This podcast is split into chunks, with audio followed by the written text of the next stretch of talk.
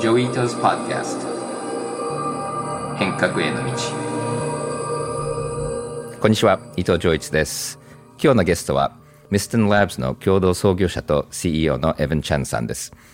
Evan は本当にソフトウェアプログラマーとアーキテクトでかなり前から有名で僕らもかなり技術者の仲間ではファンででこういうやっぱりすごいちゃんとしたっていうと変ですけどもあの経験があるあのコンピュータープログラマーとかアーキテクトが今ブロックチェーンに取り掛かっているのが本当に業界がシフトしているような気がしていて今いろんなブロックチェーンにリミットとか制限があるんですけどもそれを改善してくれるんじゃないかなっていう期待をとってもみんな持ってますので今日はあのエヴァンの話を聞くのはとても楽しみです。Thank you Evan for being on our show. It's a pleasure.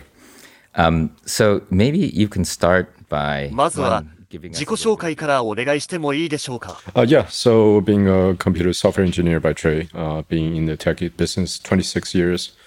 私はソフトウェアエンジニアとして uh, technology 26年間技術畑一筋でやってきました。Uh, so, you know, being through a couple of different companies, uh, big company stuff, Apple, then Facebook. Um, アップルや Facebook など複数の会社を渡り歩き、エンジニアやチーム構築を経て、会社を設立するに至りました。常に技術的な進歩を追い求めることに生きがいを感じています。Maybe you can tell us a little bit about what kind of work you did at Apple and, and then and then later at Facebook. Because I I'm I, I I guess I know I'm into computer programming language, so I know about LLVM, but maybe ア some of ッ the プルや. Facebook では、どのような仕事をしていたのですか私は、プログラミング言語オタクなので、LLVM については知っていますが、それ以外のものもあればぜひ。Uh, yeah, I mean, you know, kind of, kind of, I was, uh, I was always interested in programming language as I, I grew up, and so LVM was a chance for me to. 小さい頃からプログラミング言語にはとても興味がありました。Back in the days, you know, just like, hey, there was opportunity to. LLVM プロジェクトでは世間を驚かせることができました。コンパイルに必要な機能がモジュール化され、拡張性が広がったわけですから、結果として私の想像を上回るほどに業界全体に衝撃を及ぼすこととなりました。この時、優れた技術や開発者プラットフォームを構築さえすれば、使い方はみんながクリエイティブに考えてくれるということを学びました。それが私のキャリアの基礎になったんです。And and it's really like infrastructure. So I think for people who don't follow programming languages, which are most people, and programming languages are the language that you write programs, but you wrote a programming language for programming languages so people can write programming languages. And that's very sort of meta. Yeah. LLVM はインフラに近いものです。通常プログラム言語はプログラミングに使う言語になりますが、あなたが開発したのはプログラム言語を作成するための基盤的言語でした。これは非常にメタ的でインフラ的なものだと思うんです。LLVM のおかげで、プラットフォームを超えて、言語を移動することができるようになりました。Also, to me, what was interesting about LLVM was that Apple Computer, which was one of the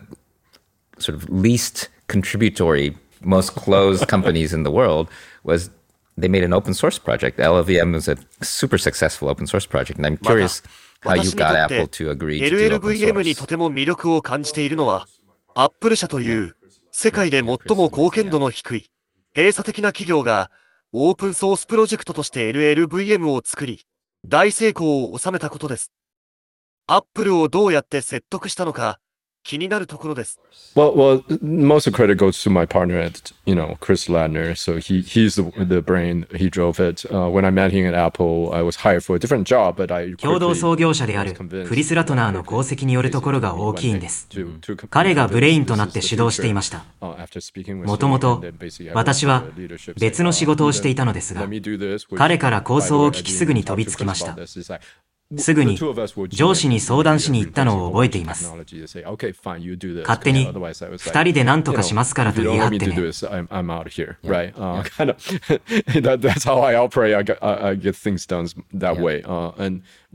上司は納得してくれましたが、半ば脅しのような強引さでした。一方、アップル社は LLVM にチャンスや可能性は感じていたようですが、どう調理すれば良いのかわからなかったようです。私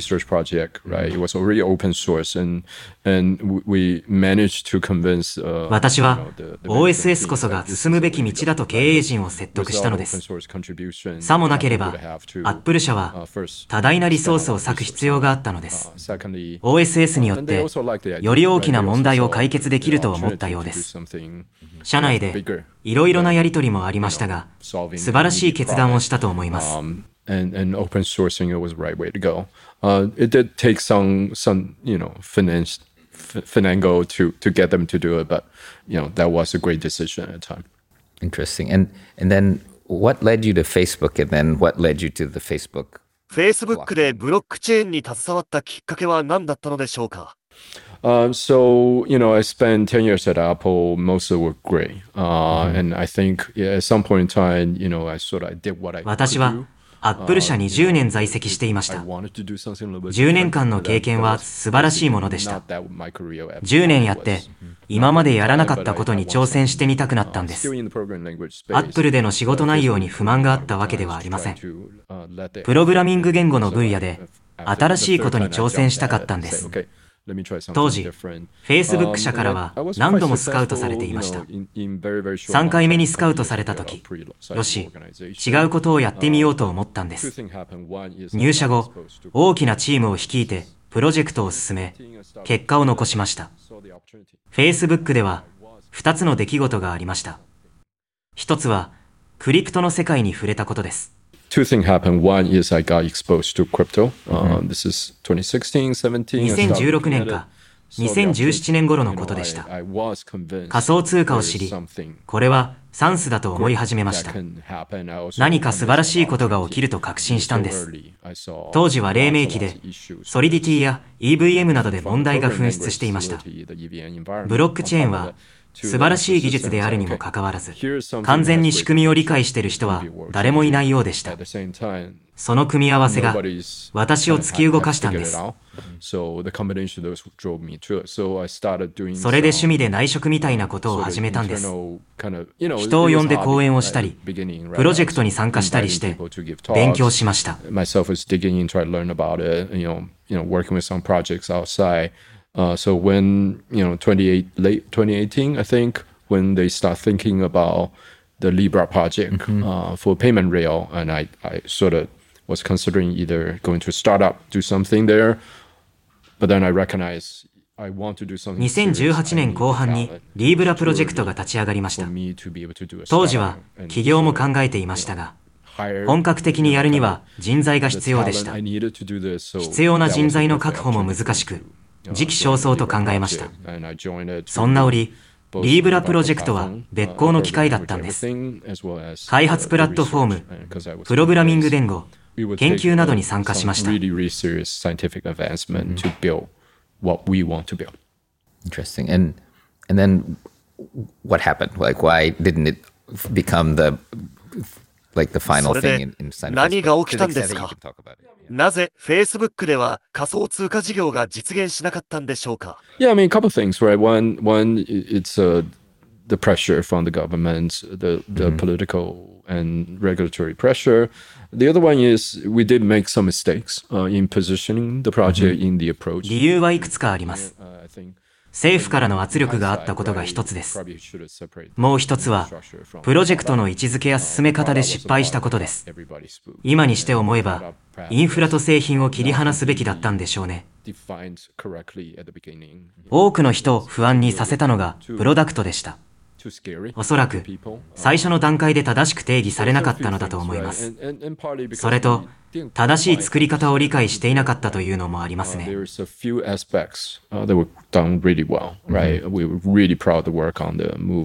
programming language. Uh, we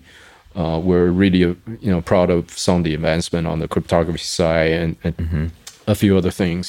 良かった面もありました。プログラミング言語のムーブや暗号技術などは優れていた。しかし、システム自体にブレイクスルーがなかったんです。つまり、私たちの望むインフラではなかったということですね。Uh, 唯一の救いは、すべてオープンソースにしたことでした。オープンソースこそが未来ですからね。allow us to sort of 学びやコンポーネントなど a lot of the 未来に託すことができますから。and build future products. And once you left, and did you know you were going to do a startup when you left? Facebook を退職した時は、起業は決まっていたのですか Oh yeah, yeah. I left Yeah. to do a startup. I see, I right. see. I mean, I think uh, it was middle of last year. It was very apparent, right? Okay. That wasn't. 去年の中頃、起業するために退職したんです。リーブラプロジェクトが頓挫してしまいましたから、我々が作ろうとしていたもの自体が大企業に不向きだったのでしょう。Yeah. It's about a year ago. 1年前ぐらいですよね。そうです。1年ちょっと前ですね。退社したのは9月のことでした。Uh, 今では100 people。100人規模の会社なんですよね。もうすぐ百人ですね。And, 億ドルの資金調達もしました。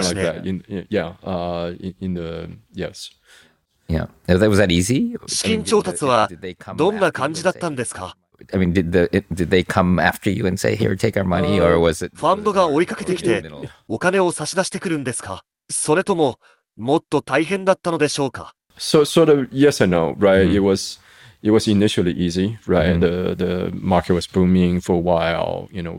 イエスかノーかで言えば、最初は簡単でしたし、市場もしばらくは発狂を呈していました。多くの関心を集めていましたしね。だから、楽勝な気がしていました。ユナの暴落をきっかけに相場が崩壊してから、状況が厳しくなりました。なんとか、うまく切り抜けたとは思います。良かった点は投資や決断について学び終えたことです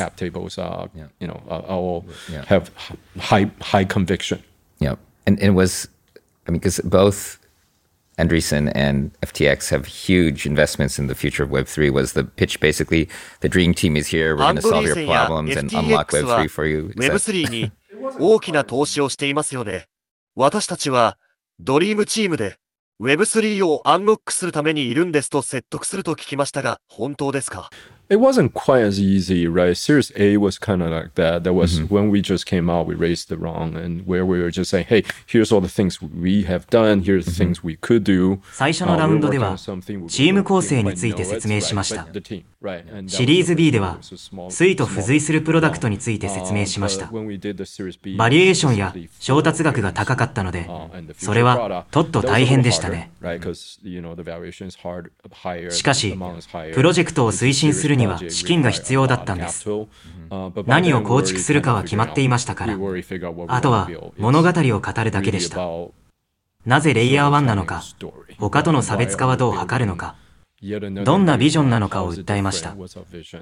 In in sort of a nutshell, I mean, what what are the th- main things that are broken on the blockchain, and ブロックチェーンが抱える問題はどんなところにあると思いますか？Yeah, I'll say the the, uh, the the current blockchain, the best way to describe it, they're very they built around this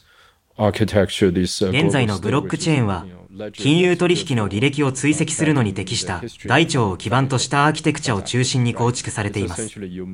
残高の増減を記録しているわけです uh. 機能的にはかなりシンプルなんですレイヤーを構築して機能を積み重ね NFT を作ったりしていますね。でもかなり動きは悪いんです。台帳の上に.より複雑な概念をマッピングするようなものですべてスマートコントラクトに格納されているなどデータモデルがやや変わってるんです。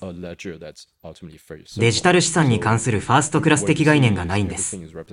ブロックチェーンはデジタル資産を表現するものだと考えると資産をモデルに取り入れる必要があるし資産をプログラミングできないといけない。転送やアップデートも全部できるようにならなければいけません。拡張性性能セキュリティ以外の面でも多くの制約が存在しており表現力が乏しいのです。そのため、私たちは逆算して考えてみました。製品を中心に据えて、未来がどうなるのかを考えました。そのためには、問題点や解決方法などを理解しなければなりません。製品開発者が問題を解決するには、どうすればよいのか。その上で、製品開発者の視点から見た要求を理解する必要があります。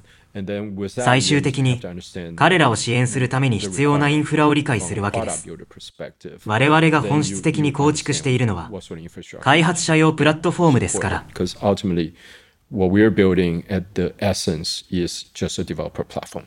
現在のブロックチェーンは大腸のようにフラットなものに全てを書き込んでいる状態ですが、あなたの開発する推はもっとオブジェクト思考で階層的なものということですね。If I imagine, is kind of like a ledger where you're kind of writing everything in a flat thing, and yours is more object oriented and hierarchical, parallel, hierarchical. Yeah, hierarchical, more structured. より構造化されているものになります。It, to me, it reminds me of the difference between C and Lisp. 僕にとっては C 言語と Lisp の違いを思い出しますね。そういうふうに比較されるのはどう思いますか Yeah, I mean, I think when people think about Lisp, they don't think about the expressiveness. リスクと比較する人は、表現力については考慮してないように思います。Right, right. I guess JavaScript is more Lisp-like, yeah. JavaScript の方が Lisp に近いのかもしれませんね。JavaScript is also a, a you know. JavaScript も完全体ではありません。It's also imperfect. Yeah, you know, it's Lispier, but it's still clunky, right? かなり早いですが、不具合も多いですよね。Ultimately, if you think about it, it's, it's all around the concept of つまり、すべてはデジタル資産という概念に集約されます。そして、資産とは定義上、一様なものではないのです。どんな形にもなるんです。デジタル資産の概念から言えば、LFT や FT のインフラを構築する場合、すべては残高になるわけです。そしてそれをあらゆる種類の資産に移動させたいと思うわけです。And, and, and so just for probably lay people, you're gonna, because right now with Ethereum, um, it's, it's like a small computer with very little memory. つまり、イーサリアムは現在、メモリの少ない小さなコンピューターのような状態で、大部分を外部のデバイスに保存する必要があるということですよね。イーサリアムはプルーフ・オブ・ステークに移行して、エネルギー問題は解決したけれど、速度、スケーラビリティ、取引コスト、容量の問題はまだ残っている。推では、どういったスケールで解決していくのか教えていただけますか I'm, I'm going to answer, answer the question, but in a slightly different way, right? When we think about scalability, ちょっと視点を変えて質問に答えてみてもいいですかスケーラビリティだけでは不十分なように思うのです。スケーラビリティの問題を解決するために、レイヤーを構築してみたりと、あれこれやっていますよね。開発者の視点からすれば、まだ革新的な問題は解決できていません。そもそも、開発者はスケーラビリティについてあまり気にしていません。開発者は何も考えず、ただ使えるインフラを欲しているのです。1秒間に何回取引できるかという観点で考えてはいないからです。彼らは自分が開発している製品に何が必要かを常に考えています。このまま消費し続けたら、なくなってしまうかどうか。もし、誰かがインフラの容量を消費していたら、自分に影響があるのか、運用コストにはどれくらい影響があるのか、別のプロジェクトが大売り出しをしたときに、自分のプロジェクトにどれくらい影響が出るのか、そう考えると、本当に必要なのは弾力性なんです。ある時点の需要に見合うように生産能力を増強する能力です。需要というのは必ずしも一定ではありませんからね。つまり、需要に対してどう対処するのかということが重要なんです。And, and obviously you're also a type of proof of stake and don't require the 水では省エネルギー型のプルーフオブステークを採用していますね。Yeah, and, and it's not even that, right? It's, it's, it's how efficient can you produce these capacity. 我々はどれくらい効率的に容量を使用できるのかに焦点を当てています。効率的な運用ができれば、大規模なシステムを必要とせず、より環境に優しいものを作ることができます。When is it gonna, when can we use it? 水は一体いつから使えるようになるのでしょうか？Well, I mean, for developer, people are using it now, right? Developer are building, uh, using 現段階では、開発者が DevNet で使用しています。次のフェーズではテストネットに進みますテストネットでは、ネットワーク上で動作するのは単一ではなく、複数の分散型のバリデーターによって動作することになります。ネットワークに参加する全員が効率的に運営できなくてはなりません。水は非常に異なる種類のシステムであり、急激な需要の変化に対処しなければならないからです。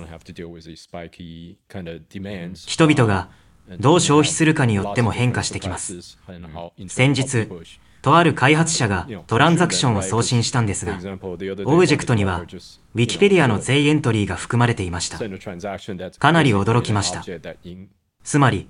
誰も予想できないサプライズが起きるわけです。ネットワークもそれに対処しなくてはならないわけです。メインネットに入る前に、様々なシナリオを検証しておきたいのです。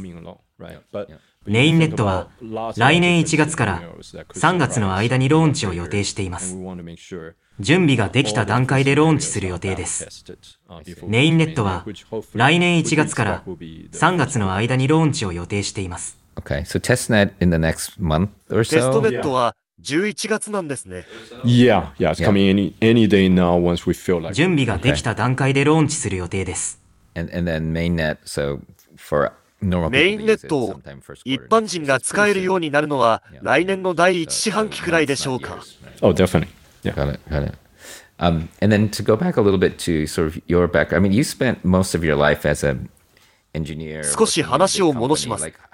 あなたは人生の a 大半を大企業で働くエンジニアとして過ごしましたね。どうしてスタートアップをやろうと思ったんですか Um, yeah, I mean, I think it's I, I always wanted to do something. Um, you know, the big companies sort of like uh, allow me to learn things and and build a 何かを始 relationship. めたいとずっと思い続けてたんです大企業に勤めていれば、たくさん学べますし.人脈も築けます。Um, タイミングもあったのだと思います。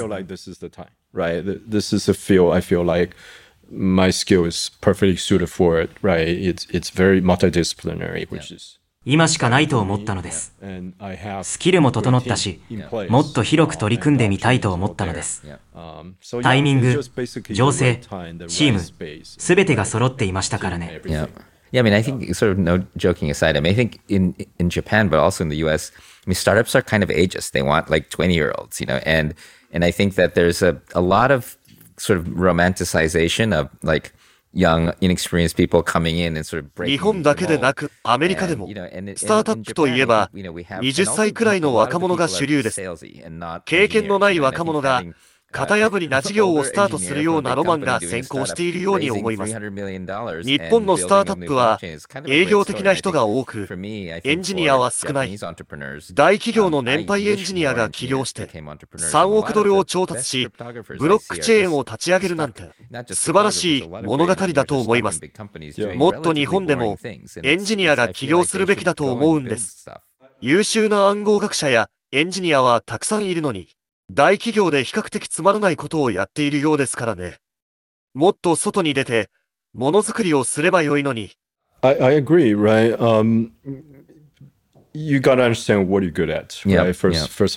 まずは自分が何を得意としているのかを理解すべきです。年齢が障壁になるのではありません。どちらかといえば、何を作りたいのかによると思います。作りたいものが、ディープテックを必要としないのであれば、起業するのに長年の経験や突破力は必要ないのかもしれません。多くのスタートアップがそうですからね。我々の場合は最先端で複数の分野に及ぶ技術を要します。分散システム、暗号、プログラミング、安全性など、広範囲なんです。そういう意味で、状況が少し異なるんです。ディープテックの経歴があるのは私だけではありません。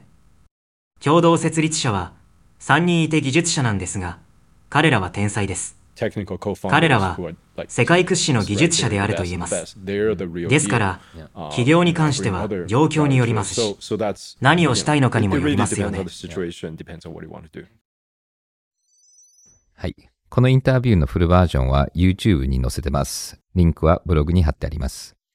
次はニュースのセクションです。イギリスの次期首相に元財務大臣のスナク氏が就任しました。スナク氏はかつてイギリスを暗号資産のハブにする計画を公表しており、今後は仮想通貨の普及が広がると期待が寄せられています。はい。イギリスはクリプトみたいなすごいボラテリティで、なんか最初はこのスナックさんがいろいろ宣言して大丈夫かなと思って総理がひっくり返ってダメだなと思ってまた総理が入ってどうなのかなと思ったら今度彼がまた総理になったっていうことで、まあ、クリプト業界にとってはいい話ですけれどもこの滑った転んだ立て直ってるイギリスは今結構ピンチだと思いますのでピンチの状況の中からクリプトを乗って日本みたいに国を活性化しようっていうイギリスと、組んで一緒にできることがたくさんあるんじゃないかなと思いますので楽しみにしてます。アップル社は24日、NFT を扱うアプリについてのルールを明確化し、アプリ内で売買する NFT にも30%の手数料を徴収することを改めて強調しました。はい。僕もアップルのハードは好きだけれども、このアップルのこのある例はすごくフェアにオープンするんだけども、アプリケーションデベロッパーにとってはかなりやりづらい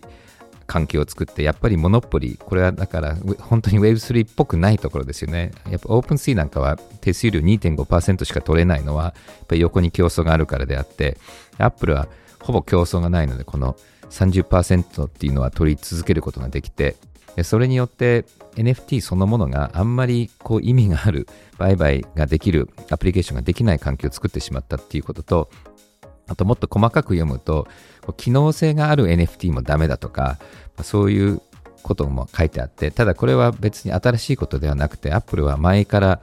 アプリケーションディベロッパーのいろんな横の連携とか機能を増やすとかっていうのはかなりブロックしてきてるのでこれなかなか治らないことだと思います。まあ、これによってクリプト関係の人たちがアップルのことを、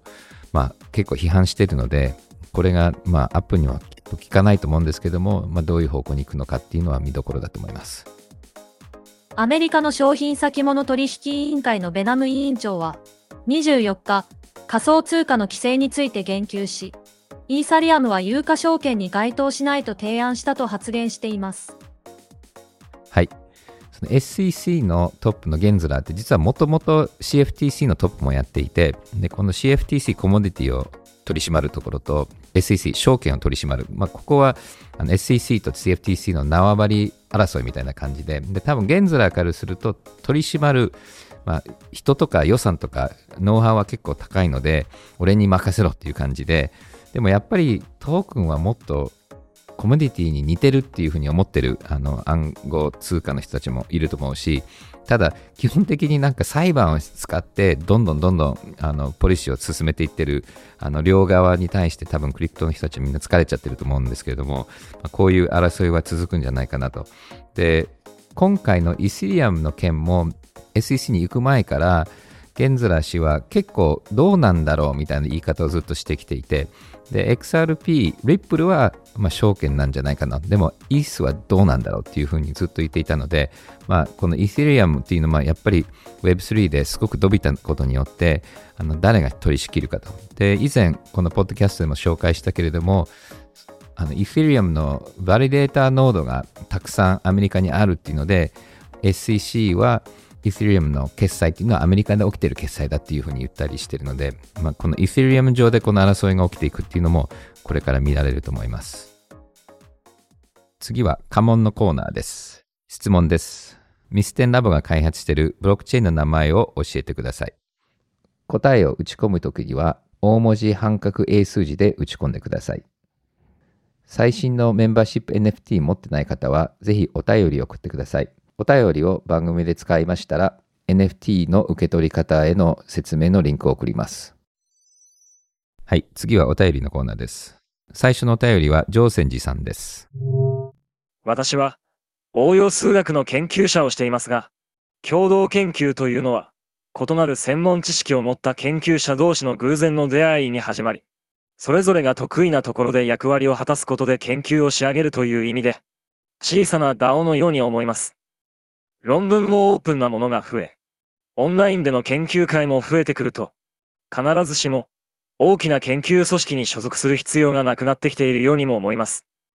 特に基礎科学における研究活動について、よりオープンで柔軟な DAO 的組織として研究活動が行われると、うずもれた天才の発掘にもつながるのではないかとも思います。Web3 時代における研究活動はどのように進化していくか、お考えをお聞かせください。はい、ありがとうございます。実は MIT にいた時代から結構新しいお金の出し方だとか、それと研究のやり方っていうのは、あの、いろいろみんな実験していて、で、もちろん学位がもらえるっていうのと、まあ、大きい予算がもらえるとか、あと優秀な学生がいっぱい見つけられるっていうので、大学っていうのは、まあ、引き続き多分存続していくと思うんですけども、ただなかなか大学でできないもの、例えば分野がまだちゃんとできてないとか、ややフリンジーだとかっていうのは、比較的に早くスピンアウトして、で、結構アメリカだと事前授業で、あの、それこそイーロン・マスクだとか、そういうお金持ちが、あの、ファンディングするスタートアップだとか、それともっとあのフィラントロピーであの寄付してるもので結構お金が集まる。例えば、あのまあ、AI の分野だとあのオープン AI っていうのは、これは大学の外にできてる研究機関とか、いろいろ起きてると思うんですけども、ただ、オープン AI なんかはかなり、あの、やっぱりディープラーニングとお金がかかるので、組織化が必要なんですけども、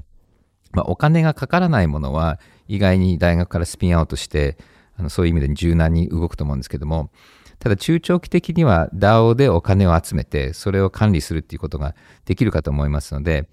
ただ日本っていうのは意外に国とか結構こう体制が資金を持ってたりするので、あの、アントレプレナーとか個人がたくさんお金を寄付してるアメリカに比べて少しそのお金の流れはもうちょっと時間かかるかなっていう気はするんですけども、でも僕もすごくこのリサーチのためのこういう DAO だとか、それを大学の中にあるものもそうなんだけども、大学と外の研究者はどうやって巻き込むかとか、あとは千葉工大でやった学歴証明書のプロジェクトの延長で、もう少し大学の外でいろんなそういう証明書だとか、なんかあの官僚証明書だとか、そういうのもあのできることによって学歴にちょっと近いところをもっと民間側でいろいろできるとか、あと最後やっぱりジャーナルっていうのがあって、そのジャーナルにパブリッシングするっていうのは、あのもう一つのステータスとあの学術ネットワークに重要なんだけども、このジャーナルの引用、サイテーションっていうのが一つのこうカレンシーに、まあ、あの通貨みたいなもんなんですけども、そのもうちょっとジャーナルの外の、例えば GitHub のコミットとか、メーリングリストでの引用とか、まあ、ビットコインなんかまさにそうですよ。論文の世界じゃないので、まあ、そういうところのこう関係性とかステータスを少しトークンで可視化することによって、またそういう学術っぽいものが学校の外であの広がることがあると思うので、まあ、この辺ぜひ一緒にやっていきたいと思います。次のお便りは五郎さんからです。株式会社が DAO 化するとよく聞くようになりますが、僕的には、株式会社は株式会社として、DAO は DAO として別物だと思っております。理由は、株式会社でビジネスをするときに、意思決定を民主的に行っても、責任の所在がないと、案だけが出て実行する人がいなくなると思ってます。ジョイさんはどうお考えでしょうか？はい。まあそういう意味で言うと、株式会社の株主が責任取ってるわけでもないので、あの会社は会社でマネジメントがいて、それを実行するスタッフがいて、で、株主に決議してもらいたいものを株主総会で決議すると。で、DAO って実はそんなに変わってなくて、DAO もやる人もいるし、で、案外 DAO が何を決めるかというと、この社長のお給料の設定だとか、この人雇っていいかどうかとか、でも DAO もちゃんとマネジメントとかオペレーションがいるので、やっぱり実行する人も必要なので、DAO のメンバーたちがあの責任取らなきゃいけないものもあるけれども、まあ、株式会社みたいに何をあの DAO の決議にするかっていうのも別に DAO で決められるので、だからそういう意味で言うと多分この本当に株式会社みたいなほとんど同じで株主総会の代わりにトークンで投票するというのもあれば、かなりフラットでチームになってみんながこう乗ってかかってやる。例えばあの Linux とか Wikipedia みたいな世界っていうのも実はあのあり得ると思うんですよ、設計として。そこにはその責任取る人はいるけれども、そこはもう少しあのボトムアップでできるっていうのもあるので、だから多分これは組織論で、あのどういうシステムでどういうリーダーシップがあって、それでどうやってみんなに投票なり何なりでこの決議に参加させて、そしてどうやってうまくいくかっていうのは、その組織によって違うと思うんですよ。で、そういう意味で言うと、株式会社でできるものは多分 DAO ではできるので、あの、あんまりそこは分ける必要はないんじゃないかなと思います。はい、次のお便りは、猫プディングさんからです。私は、将来の地域ニーズの担い手解決策の一つとして、ディスコードでのデジタルコミュニティに可能性を感じており、地域 DAO の構築を検討しています。地域 DAO の設計にあたり、コミュニティ住人が同じ方向を向くための指針やビジョンが重要になると思いますが、それらの検討のタイミングは、最初から固めるべきなのか、それとも、アジャイル的に、運営と同時進行で柔軟に決めていくのがいいのでしょうか。また、コミュニティ構築にあたり、取り決め事項のような基礎となる設計図があればご教示いただきたいです。はい。まあ、コミュニティっていろんなコアがあって、あのコアがこの人間関係のこの人たちは一緒にいるのが好きなので、そのソーシャルがメインだっていうコミュニティもあれば、みんなが同じミッションで集まったコミュニティもあれば、たまたまここに一緒に住んでる、これはもう逃げられない世界で、これは例えば地域なんかよくあるんですけども、これはどっちかというと、こう政府みたいなガバナンスになるので、だからわざわざ集まった、たまたま集まったもう必然的に集まってるっていうのによって多分ガバナンス全然違うと思うんですよね。だからその何のためにこの人たちがつながっていて、そうするとどうするか。多分地域なんかだと結構多様な人たちをどうやって一緒にうまくこう行くようなコミュニティを作るかっていうのって随分違うと思うんですよね。で、そこの大きなコミュニティの DAO が例えばあって、そこの中にサブ DAO、その DAO の中に DAO を作って、その DAO の中の DAO は例えばゴミをきれいにしようっていうミッションみたいな持つっていうのもあるので、だからこういろんなタイプの DAO が重なるっていうことはあると思うんですけども、ただそのそもそもこの DAO のみんながなぜここにメンバーになってるかっていうことをベースにきちっと最初何のための DAO なんだろうみたいな話をする必要はあるしそれをちゃんとこう文字にしてみんなでシェアするっていうことはとても大事だと思いますのでそこはあのそうだと思うんですけどもただ一個ずつの DAO はいろいろ種類があると思います。そしてブログにリンク貼りますけれどもあの DAO ってあのコンスティテューション憲法みたいなみんな書くのでで、いろんな DAO のいろんな憲法をあの分析したレポートがあるので、それを貼ります。で、多分自分たちが似たようなことをやろうとしている DAO の憲法を読んで、それをなんかまあコピペじゃないけども、そこからヒントを受けて自分たちで書くっていうのも一つのパターンかだと思います。11月4日にデジタルガレージの New Context Conference の23回目が行われます。今回のテーマは Designing Our New Digital Architecture で、まあ、これから Web3 だとか DAO の設計とかガバナンスとかインターネットのアーキテクチャについていろいろ話をします。そして New Context Conference でもおなじみのハーバード法学部の教授、それと Creative Commons の創業者のローレンス・レスグが来て Web3 時代のガバナンスの話をします。それと PleaserDAO の創業者とトップのエミリー・エンも来てコンテンツビジネスだとか DAO の運営とか投資についてもお話しします。ぜひ PTX でサインアップしてください。今回は無料です。NCC とデジタルガレージで Google してください。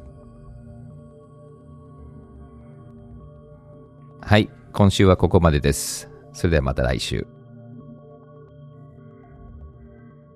このポッドキャストでお話しする内容は、クリプトや Web3 に関する一般的な情報に過ぎず、これらへの投資の勧誘を目的としたものではありません。また、特定のトークンなどの推奨を目的とするものでもありません。クリプトの投資と売買は、とてもリスクが高いものです。自分もやりたいと思ったら、プロのアドバイスをもらってから参加してください。また、最終的な投資決定は、皆さんご自身の判断でなさるようにお願いします。デジタルガレージは、危険な海に最初に飛び込むファーストペンギンスピリットを創業以来大事にし続けています。これから来る Web3 オープンソース時代を見据えたテクノロジーで新たなビジネスを生み出す仲間を募集しています番組詳細欄にあるリンクよりぜひご覧ください Web3 is here. Join us. join the first Penguins. New Context Designer, Digital Garage.